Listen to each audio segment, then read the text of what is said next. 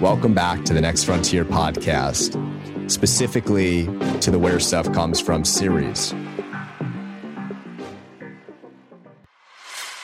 Today, I have Artem Milinchuk on the show. He is the founder of Farm Together.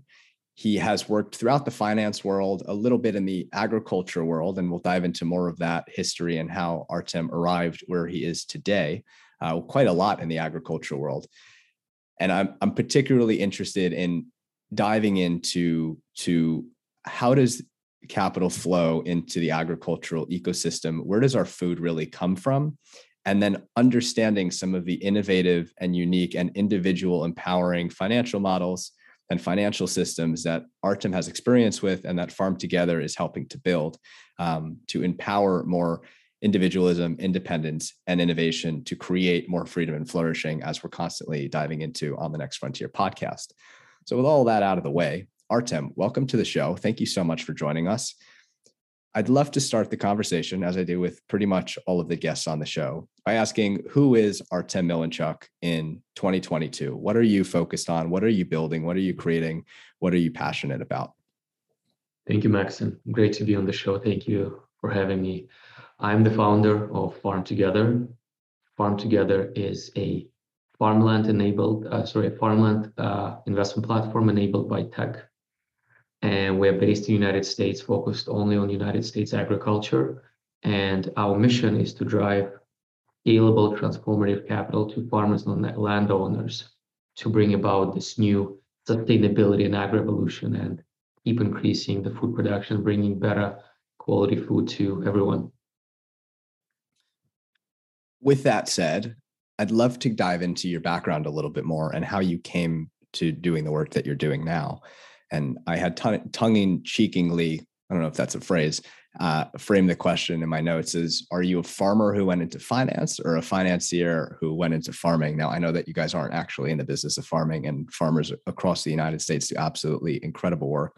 Um, and you're more on the facilitation side. But if you could give us an overview, what's your background? How did you get to this point in your career, and what how did Farm Together come to be? Yeah, absolutely. I'm a financier turned farmer. Um, my background is as follows. Uh, born and raised in Russia, grew up in Moscow, uh, lived through the collapse of the Soviet Union as a you know, younger child, then through the sort of what we call the wild 90s in, in Russia, and then sort of in the early years. Um, and uh, really, I think for me, the importance of food and farmland has always been ingrained in, into my upbringing, uh, especially in the early years.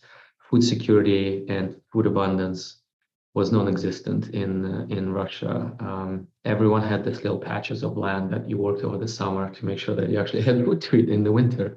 So we survived on potatoes from our grandparents' uh, little patch of land, um, and so I think that to me always stayed kind of this importance and timelessness of food and, and land. Like no matter what happens, right? You can go back literally millennia and you always measured your wealth and your security by did you have land? Did you have food? And so um, you know, some of your themes, Max, that I know we'll talk about is the sort of return to value and violence. And a lot of the violence happens over food and land. So it's it's really uh, it's really great to be in something that is so central to our very civilization and existence. But um, to kind of finish or sort of to the second part of my story, um, the the same kind of thing that happened with with the country, the collapse of one economic system going through this another system of wild capitalism, and then kind of a more traditional sort of middle classish type um, environment, got me really interested in finance and economics and how proper allocation of resources and incentives can either create wealth and abundance or create poverty. Right? You look at Venezuela and Norway. You know, countries with both tremendous natural resources, but very different uh, wealth and very different um, quality of life. And so I went to economics, finance, worked in uh, investment banking for a few years, and I moved to Canada, Toronto in 2007. Um, really attracted by, I think, the diversity and vibrancy of uh, Canada, of US, and kind of wanting to be at the forefront of the financial markets. And then for 10 years before starting Farm Together in 2018, 2017. Um, I worked in finance and investing. Uh, a lot of it was around food and agriculture, and so got a really good understanding of those sectors, and saw a, a huge opportunity in in farmland.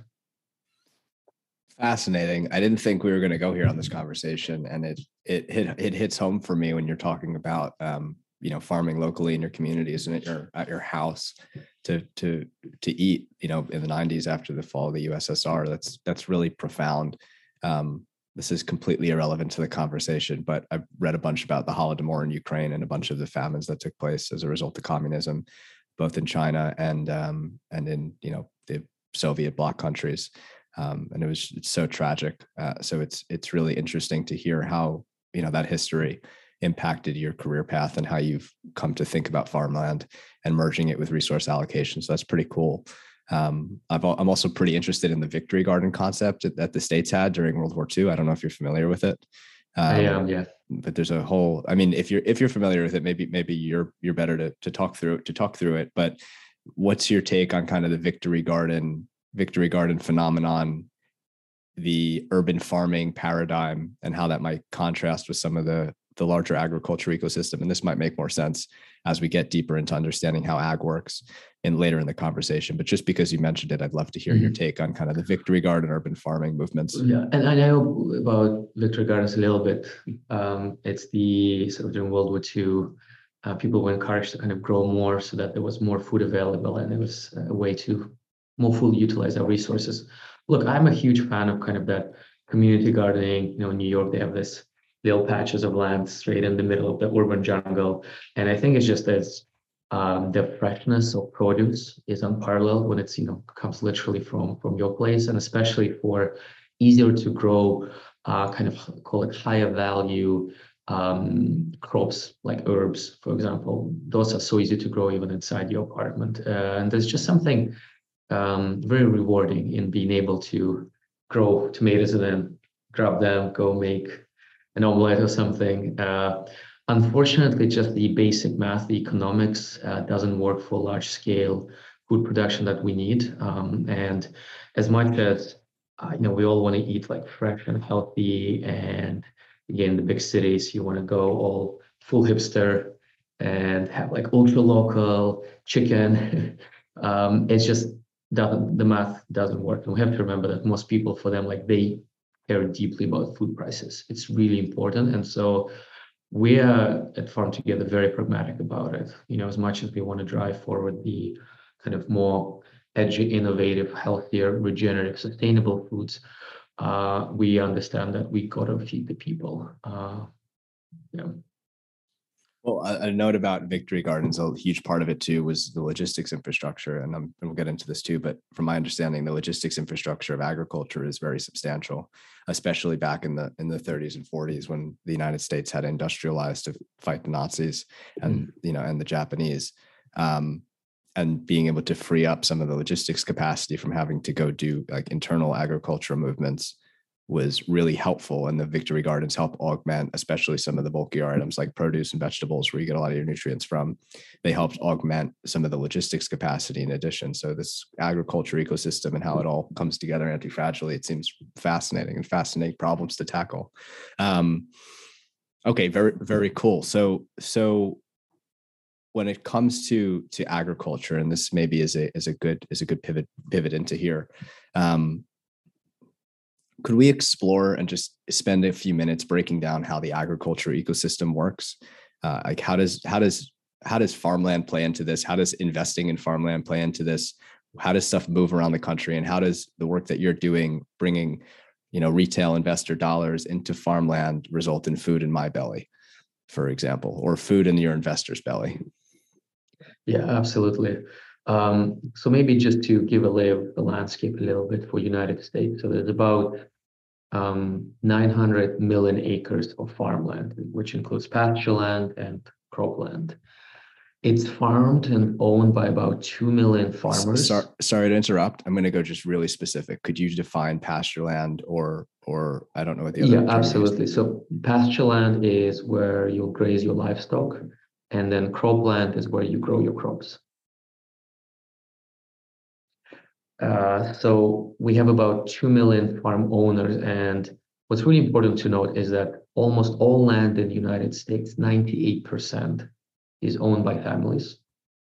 And it is a very fragmented ownership and market. So about 70% of land is in farms that are less than a few hundred acres, less than $10 million in value. So I think for a lot of people that I talk to when I talk about what I do, they'll say, oh, isn't all farmland owned by a few large corporations? Oh, I heard Bill Gates is like the largest farm owner, which is true, but still he owns only a few hundred thousand acres, which is like 0.0 something percent of the total land value. So, uh, and most of land in the US is actually farmland.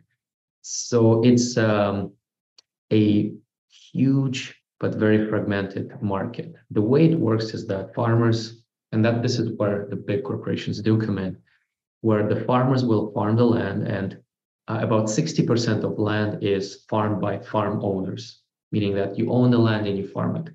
And 40% of land is rented. So it's also very common to rent the land. I know we have this um, kind of a little bit of romantic notion of, you know, the red barn, the farmer who's been doing it like for five generations.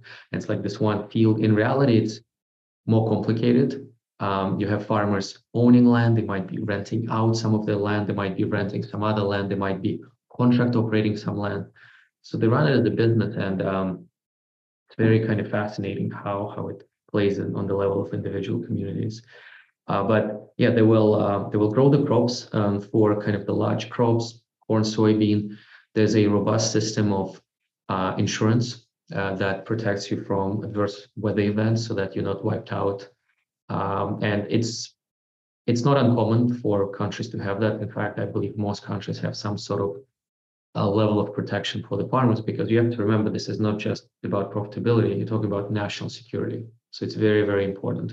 So and, and that and that that's federally insured, or that's like just requirements and regulations that require the federally it's federally so there's like an FDIC like a like the FDIC for consumer deposits. There's a similar uh, program for, there's yeah for similar farmland.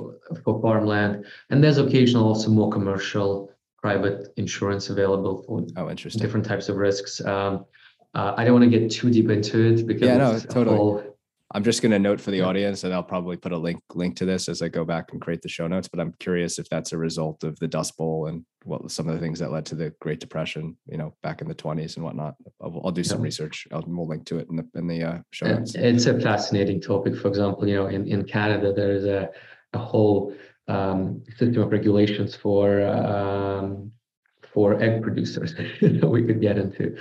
Um, but anyway, the um, the large corporations come into play on the side of input. So, you know, everyone heard about Monsanto, um, uh, on about John Deere, and on the side of outputs, where large traders like Cargill will uh, aggregate uh, production from a lot of farmers. Um, we at Farm Together deal more so with what's called permanent crops. So this is within uh, the crop space, you have what's called row crops or annual crops, where you plant them every year, like corn. Uh, permanent crops will be your trees and bushes. So almonds, pistachios, walnuts, apples, meaning that you put them in once and then they yield a harvest every year. Um, those markets are smaller, less regulated, have less protection, and are more kind of that very hardcore, you know, uh, competitive business, free for all, uh, where you really need to know what you're doing. And that's the, the markets we play in. Those markets typically have higher returns, but also high volatility and we you know we'll talk more about sort of uh, that later. Um, and then you know those markets have this amazing organization. So the almond board, for example, California Almond Board. And again, I don't want to get too specific, but you know the reason we all suddenly drink almond milk is because the almond growers have a body that said like, hey, we should promote almond use because uh, we need to sell it. So there's oh, don't forget don't forget about almond flour and and all these alternative flours that are popping up, which I'm assuming also come from these almond boards. That's right. But yeah. Almond, yeah, flours, yeah. almond flour is a game changer. Indeed. So, um, and then look, the, the, the, agricultural market is fascinating. I mean, US uh, is a huge ag exporter. I think it export, let me just check my, my notes. So 2021 was the record year, 177 billion exported, up 18% from 2020. Up 14% from the record that was set in 2014. So U.S. is an incredible supplier of high quality food to to the world, and I think that's something a lot of people have no idea.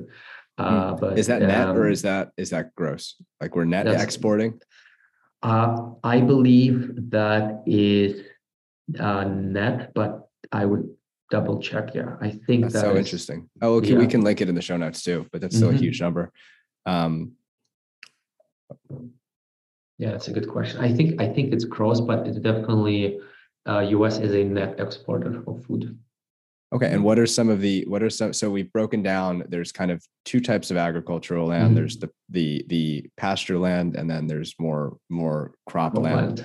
And then within the cropland, there's kind of the the are they perennial crops like like soybean, wheat, etc. that you plant every mm-hmm. season, and there's big industrial complexes that help facilitate the the harvest of extremely efficient wheat productions and there's also financial systems in place to prevent the farms from going out of business, even if there is a bad yield one yeah. one season. So you know, there might be lower yields, but at least the businesses are still there and established. So they have the infrastructure, and the whole industry doesn't just crumble.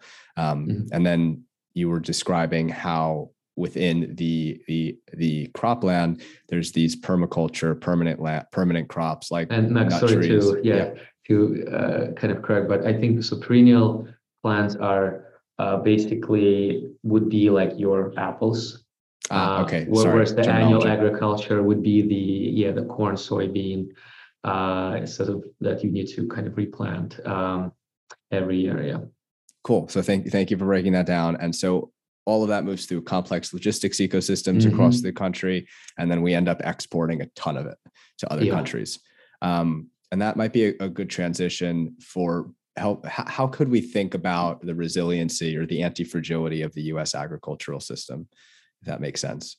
Oh yeah, absolutely. So, I mean, US is amazing in so many different ways. There's, um, you know, for listeners interested in geopolitics, there's uh, some kind of books where they call US the inevitable empire, where the Mississippi River is incredible because river transportation is so incredibly cheap, and you have, you know, the north and the south. And then the diversity of climates in the United States is absolutely incredible. I mean, when I moved here from from Russia, it just blew my mind how you could live some places and you'll have a temperate, you know, early fall weather in San Francisco, and then you could drive two hours and be like in Tahoe and, and snowboard, or drive few hours down, and then you're like on the beach and there's the sun. Just incredible. Um, so US has very resilient um, diversity of the ecosystem, and of course, climate change is is very important. But um, even within California, which gets a lot of, I think, unfair um, flag for its water issues, like which do exist, but those are solvable. Uh, you have, if you start moving more north or to different kind of regions that are slowly starting getting warmer, then you get a lot of water. So there's absolutely, so it's like the question you ask is complex, right? At individual level, at like specific level, you absolutely have sometimes serious existential issues. At the total US level, we're definitely resilient enough to be able to move around in terms of agriculture and um, transportation to to solve for it. Um, we do, of course, just as a country, need to invest a ton in infrastructure, right? Everything. Um, but overall, as kind of from a climate perspective and a soils perspective, we have so much. Yeah. And just because I've I've been hearing murmurs about it, um, I'm going to ignore the supply chain issues because I think mm-hmm. I, I'd like to do another podcast on that. But a lot of the work that we've done on this podcast is asking the questions of where stuff comes from, particularly in the manufacturing mm-hmm. and industrial based supply chains. And so we've we've gone down some rabbit holes about, say, tractor parts not being able to come in from John Deere mm, and then yep, not having yep. right to not having rights to repair the tractors. And farmers also mm-hmm. just can't get they can't make semiconductors at home. So mm-hmm. they have tractors that are sitting idle, yeah. um, idle. Never say that word properly. Um, so I'll, I'll ignore that piece of, of the conversation for a second. And I know that those supply chain issues are really serious for the agriculture community right now, or for the farming community right now, for farming ecosystem. But on the on the drought side and on some of the the the data driven trends that you might be seeing in some of your underwriting and whatnot, how how can our listeners frame some of the conversations and murmurs that are happening around droughts in the United States and mm-hmm. you know soil quality and degradation? Mm-hmm. Yeah, absolutely. So uh, droughts are happening, um, and on the one hand, uh, droughts um, California, you know, where we are very active, is a great example. Droughts are normal in California, have been going on for centuries. They will slowly get more severe, no, no doubt. Um, and there's other places where water security will become more and more of an issue. And we spend a lot of time on that. And water security is not an issue just for US, it's an issue globally. Uh, it's probably water and food is two things that have again driven our civilization for centuries. Um, California specifically, I'll talk about that because I think uh, one is it gets a lot of headlines in the press, and two, it's actually the uh, an absolute powerhouse. So more than half of fruits, vegetables, and nuts in US are produced in California. Yeah. Wow, really? Yeah, 70% that's, that's plus of all, of all nuts are produced in California. 80% wow. or close to that of all almonds in the world are produced in California. Wow. Okay. I really like almonds. We need to make sure that California has water. We'll, we'll, we'll take care of you. We'll take care of you, Max. Don't worry. Uh, so the the issues that California faces are real, and that's why the state passed few years ago what's called the Sustainable uh, Groundwater Management Act SGMA. and that act is expected to fallow or take out of production about a million acres of farmland, depending who you ask. And so there's about nine, 10 millions. There'll be a million less, and that is all done so that there's actually sustainable water management going forward. And you have to, you know, almonds again, since we're talking about, they also get a lot of unfair flack for using too much water. Almonds are actually one of the most efficient crops in terms of water usage on a dollar basis. When you look at how much profit uh, the almond generates, probably on a calorie efficient. basis too. No, possibly calorie basis, health basis. Yeah, California still grows a lot of like row crops, alfalfa that it shouldn't be grown because there's much better places to grow that, but uh, it's just historical stuff. So um, yeah, droughts will continue. They get will get probably more severe, more extreme weather. But again, overall, uh, you know, the agriculture will stay resilient. And uh, you know, that's why we have other states. We have Oregon, we have Washington that has amazing water. There's some experimentation going around growing almonds. Another place outside California is just California has such an amazing, unique climate. And talking about infrastructure, uh, ports, logistics, right? It's not just like where you grow it, you also need to get it to the consumer. I mean, California is still really strong, and um, hopefully, you know, we'll we'll get the the the right um, sort of decisions made at state level, federal level to continue supporting that. And we had some legislation passed to support the water infrastructure, so we'll see how that goes. Okay. Uh, I would love to use almonds as a case study for kind yeah. of understanding, okay, you guys buy a farm, then what happens and mm-hmm. how does mm-hmm. it get into my belly? And coming back to yeah. that in one second. Um, something, a pressing question that I don't think I we talked about initially on the drought question. Why the hell can't we just build a pipeline from Maine where they have way too much water to California where they don't have enough water?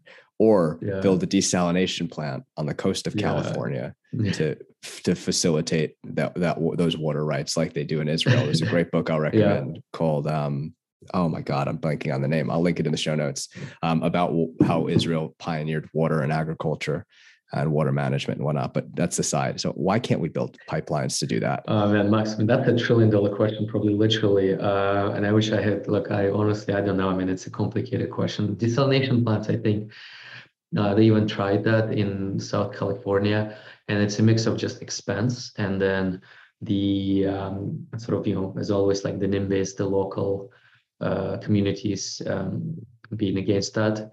Um, the other part, you know, even in California, we have a saying that there's actually enough water in California, it's just not in the right places. So you get what you need is um, a lot of the water just flows to the oceans. And so you just need not, we don't need to build a pipe from Maine. we just stick to California. Um, we just need to invest in the infrastructure there. Um, but you know, that's honestly the question you ask is part of like a much bigger question of how much can we build in the United States? You know, they're building that extremely expensive high-speed rail in California.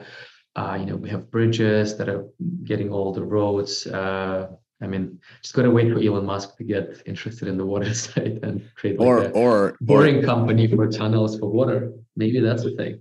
Better yet, Farm Together ten years from now is gonna yeah. host the first pipeline building pipeline building crowdfunded uh crowd investment right. pro- project. Right. Yeah, you're going to crowdfund a trillion dollars to go do that initiative. That's right. Um, okay, great. So now let's come back to the the almonds and how they end up in my mm-hmm. belly.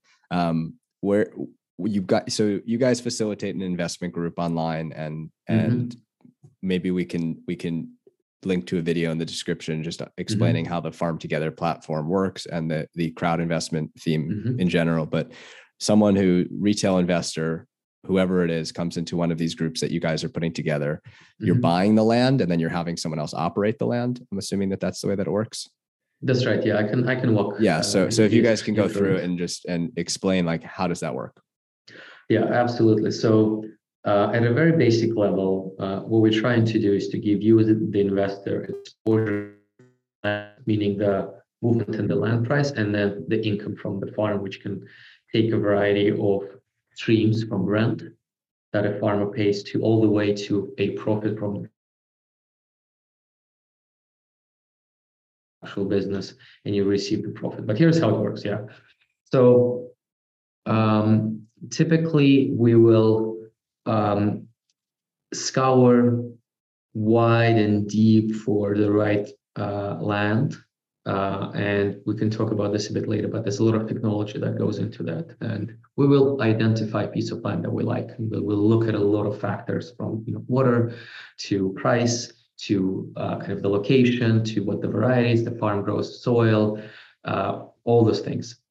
Uh, and then at the same time that we do that, we will also look for an experienced farming group to farm it for us. And that is a very common practice that there is farmers that will just essentially contract operate farms where they said, look, um, sometimes they'll have their own farm, sometimes they'll they say, look, we don't want to be taking on all the risks of weather, all that kind of stuff. We just want to get paid for our skill set. Uh, and so they'll operate the farm and they're very reputable. They know what they're doing. They'll have the equipment, everything, the, the teams. So we will sign a farm management contract with those people. We will buy the farm and then uh, that kind of structure goes into a Delaware LLC. So it's an individual legal entity, limited liability corporation, that will own the farm and Farm Together Management LLC, a structure that we own 100% of, will manage that farm. And so we take care of everything A to Z. So it's all the agricultural stuff. So we oversee the operator, all the accounting stuff, uh, selling the crops, uh, delivering you, the investor, with quarterly reports, uh, updates on the farms. We post pictures that are really beautiful. Um, uh, we'll send you your tax and financial information. So really, it's like for you, you could be invest and forget. And for the investor, the way it looks is that you register on the website. It's only available, unfortunately, right now to accredited investors, meaning that you need to pass a certain threshold in terms of income or net assets.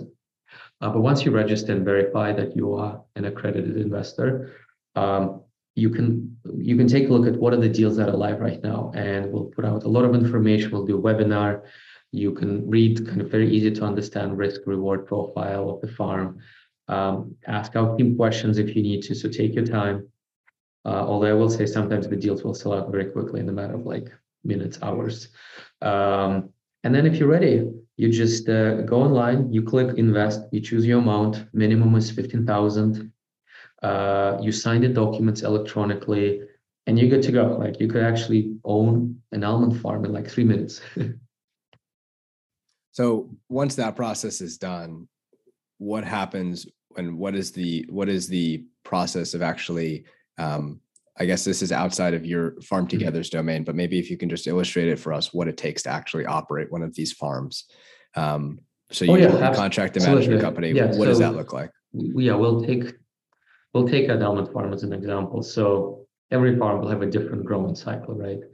But it's, um, you know, we start, let's say, from harvest, right? The trees are harvested, then uh, the harvest is sold, you know, you receive the proceeds. Then as the trees go into the winter, there's certain protocols that we run to, you know, make sure there's no pests running around, the trees are properly fertilized. Um, sometimes you know when it gets cold you want to run sprinklers to keep the trees warm and uh, you know important to note for farming that the weather is absolutely one of the key factors and so it's very normal for a farm to let's say experience a frost event where sometimes you can lose all your harvest that year um, it's normal that you know some of your trees might get damaged. Um, uh, so th- there are those risks that, which is why we recommend that you actually build a portfolio of farms. You don't only own one farm, right? It's very important as in everything to diversify. And so a lot of our investors, of course, own, you know, five, 10, some of them 15, 17 farms. Um, so, um, but uh, once kind of the farm goes through that, the winter, then you'll have the bloom, beautiful, beautiful time of the year. Um, we post pictures, so you'll see kind of just a amazing, uh, very, very pastel uh, experience. um, the so the operators they will constantly visit the farms. They'll make sure that the farms are properly watered, uh, fertilizer and pesticides applied as needed during the year, so that uh, we also increasingly are using more and more tech, um, water sensors, even sometimes like cameras to monitor the farm, right? Making sure that um, you know everything is properly taken care of. So almond trees, some of them are what's called self-pollinating. Some of them you need to bring bees. So it's very when you do need to.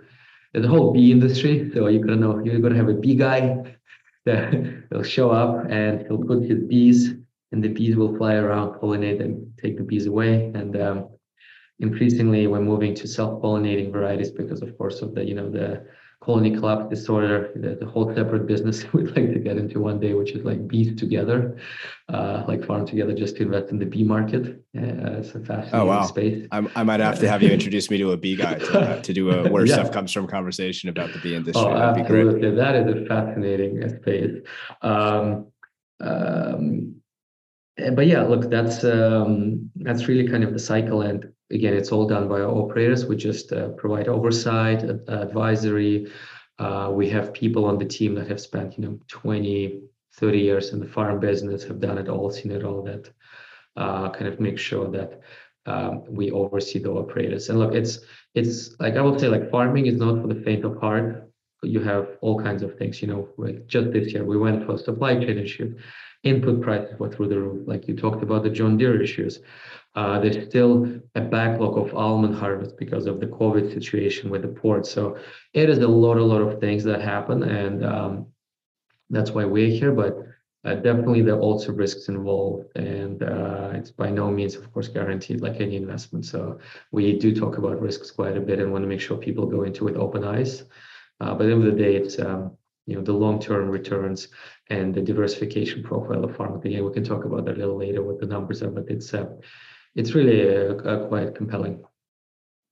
Cool, and and it, it's it's not only the the investment angle. I think you might have a very unique unique position, having kind of been at the forefront of developing this new capital model and this new let's call it resource allocation model mm-hmm. because you are a financier who turned farmer wink wink um, yeah. you have a unique a unique perspective on kind of having a whole whole of industry top level you know mm-hmm. view and and and um and facility and understanding of of how these different pieces are playing together so it's cool to hear that from you um and and learn about that so with that said it would be great to maybe understand a little bit more how you guys are using technology in your business mm-hmm. so I'm just going to read the little blurb I wrote in my notes for this because I think it's well well framed. But when mm-hmm. it comes to investing in farmland and analyzing opportunities, how is technology empowering higher fidelity decision making?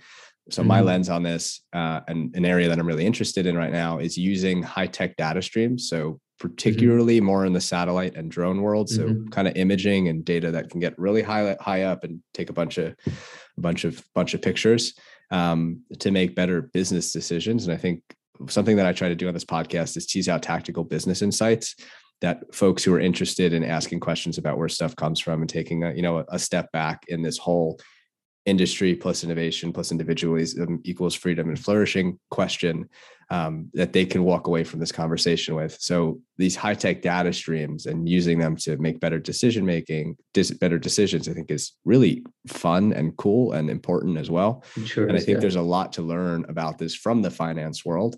Uh, you know, the finance world has been using this to look at plots of land and how many cars are in you know retail mall lots for for probably maybe even a decade now um, and I imagine doing underwriting for farms, specifically agricultural land, where you don't have, mm-hmm. you know, the problems of what, where you would might want to look inside a factory. You can't because there's a roof. You guys just can see it all from space. Oh, that's right. Yeah. Um, so I'd be interested in hearing like how are you guys building and using kind of let's call it open source or very easily accessible data to do your farmland investing and some of your underwriting and the things that you're thinking about in this farm management and whatnot.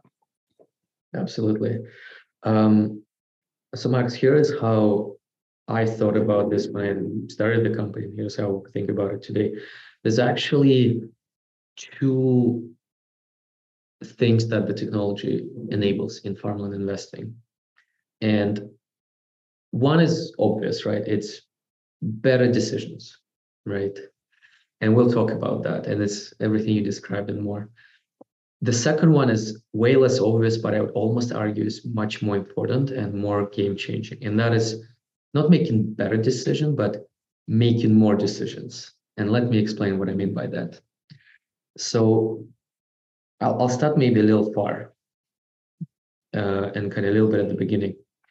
What blew my mind when I started Farm Together was how big the market is. It's a $3 trillion market of land in the United States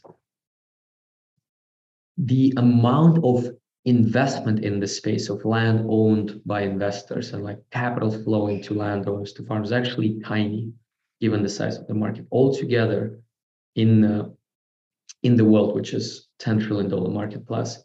There's about 50 billion dollars invested in the space by investors which is so so tiny because when you look at like real estate you know the it's trillions right? It's just the uh, and given the importance of, of ag and farmland to our very survival and water, it's just, I think it's almost criminal how much capital goes to like this vital industry. As I started looking so, into so you're saying just before you get into that, you're saying there's only $50 billion that is kind of institutional capital or not even that's institutional right. capital, but invested capital that's yep. deployed into the $3 trillion of farmland re- in the real 10 estate trillion dollars in the United, global farmland in the in US the and then there's 10 yeah. trillion around the world. Got it. Yeah, US has maybe like 20, 30 uh, billion, maybe a little bit more. So, and the, the whole reason, well, one of the big reasons for that is that we come back to what we talked about earlier. It's a very fragmented market. It's also, in a lot of ways, a very opaque market. Um, there's no Zillows for farmland. There's no, you know, Redfins. There's very little in terms of tech tools to scalably uh, source, underwrite, analyze farmland.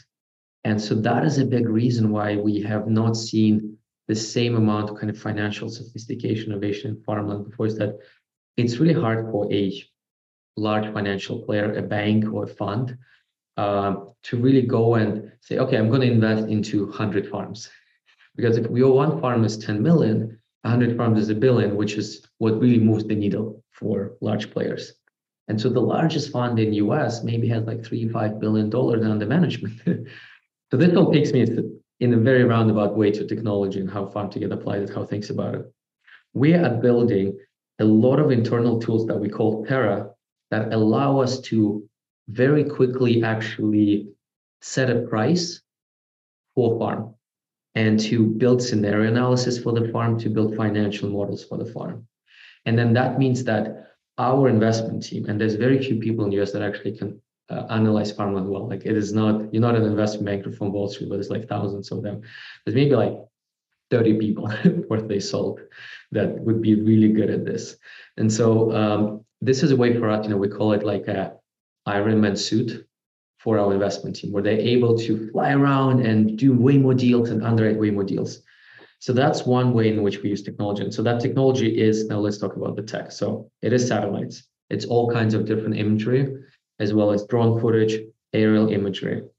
It is information from counties uh, that allows us to infer a lot of information, either directly or indirectly, about uh, the land, from things like historical fertilizer application, uh, like the water table profile, soil quality, uh, elevation, um, accessibility of local infrastructure, roads. Uh, what are the uh, what is the labor availability and how much do they get paid? Uh, closeness to grain elevators, all those things, right? All goes into underwriting land. So there's and information is exploding at kind of the land level. So you know, from Google Maps, Google Earth, there's just so much more uh, that's becoming available. And then on the farm level, as farmers are using more and more IoT on like Internet of Things, the on-farm sensors, more and more of that data is becoming available to us that we can use or they provide uh, that allows us to just very, very quickly and at a high level of fidelity, as you said, understand the farm. And not just like a farm as it is today, right? Because oftentimes we will redevelop the farm. We can also say, hey, this field of alfalfa could actually be an almond orchard and this specific variety. Um, another thing that is actually really fascinating. So when you're looking at a farm, it's not often just like an almond farm. When we look at apple farms, we can have like multiple varieties planted, pairs, this, that, that um, allow us to maximize the value of that piece of land. But to manually kind of understand what you should plant is not that easy. So you almost have to run this like dynamic optimization calculations where you're manually trying to like run 50,000 scenarios, like how many trees there should be. Yeah. Where. and, then, and then you meet some techie who's like, dude, why don't you just make a GMO? And then you just a yeah. totally different analysis that didn't exist before. And it's yeah, yeah. confusing probably. Um, and you know, sorry, the last part you touched on yeah. is also the end markets, analyzing what's going on in the global markets, being able to catch the information on shipping availability. What are the demand patterns for different crops? How are they changing? So you you rapidly get into like this big data and like macro analysis uh, components that and you're probably de- yeah you're you're also probably dealing with with uh, not only supply chains but you're dealing with with pressures um, geopolitically that are that are crazy and then the other piece of it is your lead times because you're freaking growing crops mm-hmm. it's probably very um, difficult to navigate the lead time oh, shelf lives etc oh, is that a Max, consideration it's not only so it's you know it's not at all. So and i'm so glad you mentioned it. Um, there's sort of lead time of uh, for um, row crop farmers where every uh, kind of corn farmer is also like actually soybean farmer and there's this whole ratio of corn to soybean prices that you think about. And yeah every year you'll sort of go oh what do i think about the um, you know the, the protectionist uh, policies that US has with China think about like this really global issues as you decide about planting like corn soybeans. But then you have uh, permanent crops where trees sometimes can take like pecans five to ten years before they fully mature. You want to think talk about like long-term planning you have to sometimes think like 10 years ahead of what you're going to plant and thinking about this like really structural issues around you know, maybe we'll get to it, know, geopolitics, uh, trade flows, trade alliances, all those things. Yeah. Fascinating. Okay, so tech is very important, and I'm not going to ask you to reveal too much of your yeah. of your secret sauce here. Um, but that's so cool, and it's such a complex problem, and and I mean, it makes sense that there's 50 billion dollars invested in a in a 10 trillion dollar industry.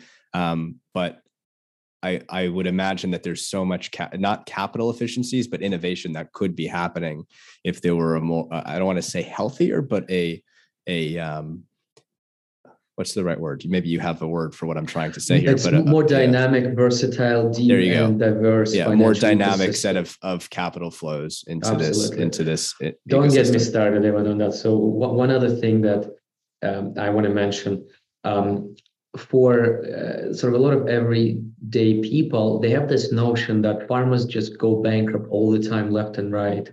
Farming makes no money, and they always reply to that. Well, one, if that was true, then we wouldn't have any food. but uh, farming actually is one of the. There was a statistic like a couple years ago. There was something like U.S. Today ran an article saying there was like six, seven hundred bankruptcies happened in U.S. of farmers, and it was like it's a catastrophe. Well, there's 2 million farmers. It's again, it's like a rounding error of how many farmers go bankrupt. So actually, what's really important to note, on a total farmland asset level, the debt to asset ratio uh, on farmland is 13%, like one three. It's actually a very underlevered industry because if you look at like S&P 500, real estate, I mean timber, infrastructure. So yeah, farm farming is actually very underlevered. And then in terms of kind of financial uh, capital. Look, we work with some of the largest growers in the country. We work with Raptor, which is the largest hazelnut grower. they can work with whoever, and they do, but they work with us because we provide incredibly flexible, creative capital that they just cannot get anywhere else. Cool. Um, one tactical question on that on that riff, and then moving into the next section. Yeah. You mentioned IoT, and I'm just curious, given the, the tech focus of the podcast, how saturated is the farm market with IoT, particularly because you mentioned that it was yeah. so segmented. So is this more of like a like a direct to farmer business model with the IoT companies that are coming out? Is mm-hmm. the IoT market pretty segmented too? And there's a lot of innovation happening on a more local basis. How can you just explain how that works briefly? Yeah, and and look, and this is where we are spending a lot of time this year actually looking into this and we'll invest more and more time. Um, I, I of course know more than sort of everyday person. I'm not deeply in that market, so I don't want to totally speak okay. too yeah, much totally. too quickly. But look, John Deere is obviously a huge player. There's a lot of like innovation happening, a lot of fragmented uh, market there. Um, and I think there's still not like yet dominant players that have emerged. And it's both direct to farm as well as through distribution with again like a larger players. Is there a is there a I'm, I'll, I'll look up, I'll look into this mm-hmm. too, but is there a, a, venture fund ecosystem around like IoT oh, specific farm tech? I'm yeah, sure there's yeah. a ton of capital. Oh, ag, ag tech is a whole industry that yeah. maps around it that do everything from, yeah, um, to, you know, new types of kind of micro based fertilizer to, yeah, to IoTs, to drones, of course, all that stuff. Yeah. Awesome. Well, moving into the last part of our conversation, I think we have about five minutes left. Mm-hmm. Um, I'd love to just t- touch on this theme that I've been thinking about quite a bit of a reversion around the world and how consumers, investors, people, I mean, we're all people who are consumers and investors, both of us, but just people in general uh, and media, uh, the conversation is really shifting back to va- to understanding value and understanding violence. Mm-hmm. Violence comes from some of the things we're seeing in Ukraine, Taiwan, et cetera. Um, value comes from some of the you know themes we're seeing with how capital's flowing and how folks are spending money and some of the inflationary pressures and understanding what you know what we need to live and feed us and feed us you know fuel wise energy wise and then you know food is fuel. So it's all mm, part of the same mm-hmm. ecosystem and, and, maybe there's a hint of where i'm going with this but farmland and the ability to eat is really at the the center of this. And when we were doing our prep call you had mentioned the concept of people always needing to eat which is obvious but not trivial. Um, could you maybe ex, you know expand on that and how how you frame that and also how you frame on that in in in, in the grand grand scheme of some of the the reversion to value and violence trends we're seeing across the world and I'll also just slip in a note about murmurings. I mentioned the drought murmurings in the U.S. earlier, but we're mm-hmm. hearing murmurings of of what's going on. And I, I, might be saying that word wrong, and I'm going to be really embarrassed if I am on this podcast. But the murmurings around the impact on the food supply chain uh, from the Ukraine war and some of the things that are happening over there. So, value and violence, the reversion there, and then the fact mm-hmm. that people always need to eat. Yeah, absolutely. And look, I think um, I've of course heard about the reversion to value, and that I agree. I only heard about the reversion to violence from you, which unfortunately does seem to be a potential theme that uh, we have to watch. Um, but um, talking about the value first, so you know, I started in 2017 and 18, 19, 20, even during the pandemic, right up to like five, six months ago, we we had this very optimistic, kind of very growth centric uh, allocation of capital, um, more and more money to crypto, to crazy ideas, to all kinds of things that were just really out there. Um, electric vehicle startups that had no production were valued at billions. So you just had this a lot of very frothy environment. And look, at times it was um, hard to explain like why people should invest in farmland that just provides very steady as she go kind of uh, low single digits, kind of um, sorry, single digit to low uh, double teen returns when you have can invest in crypto and double your money overnight or something. And then, of course, we had what has happened in the last six months in the financial markets, uh, people losing a lot of money, somewhat permanently. And we're definitely seeing a huge reversion to value where you understand, look, long term, really reality asserts itself on financial markets. And so farmland is absolutely the center of that as being kind of the most fundamental of things we need to eat first to have water. Um, and so that that's going, I think, to to continue. It's been really great to see all that interest coming in. The um, one thing to mention as well, sort of from U.S. farmland standpoint, on the one hand, I think we're going to see more countries just protecting and investing in their farmers, but at the same time, you know, U.S. is a reliable supplier and reliable ally to so many countries around the world. And so I think that with things like uh, climate change making it actually hard in a lot of places to farm, US having this resilient climate that we talked about will be a supplier of choice for a lot of these countries, especially smaller countries for food. And so get coupled with food innovation, with um, like really high quality. I mean, US beef is known worldwide as high quality beef. Uh, I think the US farmers stand to tremendously benefit, uh, even with China potentially, right? We'll see how that goes, but um, it's not that easy with China. Um, on violence, um, it just again comes back to the importance, I think, of well, the US farmer being able to uh, be that almost like supply of last resort for countries, whether it's like Sri Lanka that had that um, uh, the recent event, Ukraine, you know, there's probably more like that we're going to see, right, uh, of this. Um, and so the importance of food security, water security is, I think, going to become more and more important. Um, and then once we, we're also seeing from the pandemic, right, the world becoming more global, even though it's kind of, we have themes of deglobalization, but um, contagion uh, that can spread to food as well, right, introducing additional risks to varieties. I mean, the Florida industry, the citrus industry, decimated by the greening uh, right disease, and had to move to actually California. I mean, think about it. You always thought of Florida like the the the orange state, and now it's decimated. So um, I think that's going to be really important for uh, preventing preventing violence because a lot of the revolutions we see they all come from hunger. Yeah, wow. I didn't even, I would have, wow. I wish, wish I would have thought about that before this conversation. That would have been a fantastic topic to go into, but maybe we'll have to have you back on to have talk about this, or maybe we'll pleasure. bring someone who knows it well, because I hadn't thought about the, the, the pest conversation and how that might play into some of the geopolitical trends we're seeing around the world. Um, another podcast that I think will, will be published right before this one um, was with a gentleman who who his whole body of work is around how the United States China relationship. There's been quite a bit of the Chinese Communist Party interfering in the United States' industrial base, um, mm-hmm. and one of the areas that are a very interesting area to explore is the kind of pest conversation around interference with the agricultural supply chain in the United States and things that might not be so kosher, so to speak. Mm-hmm. Um, and that state of play. For example, at our home or at my parents' home in New Jersey, there's a whole host of trees that have been blighted with this with this blight that came over from China. Mm-hmm. Um, that's like spread all over, and we've had to cut yeah. down like six or seven, six or seven. Uh, I think chestnut yeah. trees. It's that's really it's uh, that's a great conversation to have at some point.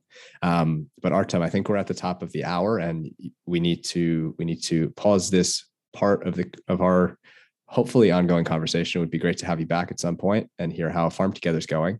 Um, thank you so much for diving into these these conversations. Before we pop off, how can people connect with you? Where can people go to learn mm. more about you, about Farm Together, and where do you need support from the audience, etc.? Yeah, absolutely. So um, farmtogether.com. Uh, go and go there. It's a website where you'll find a lot of educational resources. We also put information out on our LinkedIn, our Instagrams. Um, you can also email us at info at farmtogether.com or clients at farmtogether.com. We get back to every every email, every request. That's really still, I think, an emerging space. A lot of people haven't heard about farmlands. You're definitely at the forefront of uh, the sustainable agri revolution and the investing revolution of being able to invest in so many other things. Um, and yeah, thank you, Max, for having me on this podcast. I'd love to be back. I hope this was educational for your listeners, to you. Uh, it's a fascinating field with agriculture. We haven't even touched on things like climate resilience and uh, regenerative agriculture, on alternative investments, on uh, kind of the specifics around uh, farmland. But yeah, check it out and look. It's a I wouldn't I wouldn't start this if I didn't think it was a great investment that belongs in everyone's diversified portfolios. And yeah, we look forward to being back. Wonderful. Artem Milinchuk, thank you so much for coming on the podcast. It was a pleasure. See you next time. Thank you, Max. Thank you so much for listening to this episode of the Next Frontier podcast. If you would like to follow along, learn more, dive deeper into our content, we are now live on Substack.com. You can head on over to maxgoldberg.substack.com. That's M A X G O L D B E R G.substack.com where we're publishing all of our podcasts from now on, all of our blogs, some long form essays, and some other fun goodies along the way. The podcast is still going to live on anchor.fm forward slash next frontier, alternatively at nextfrontierpodcast.com, where we'll use it to distribute our free content to Apple Podcasts, Spotify, etc. Uh, for now and to eternity, as long as Spotify and Anchor continue to host us. Anyway, housekeeping updates complete. The conclusion of that is head on over to maxgoldberg.substack.com to subscribe and follow along for our content.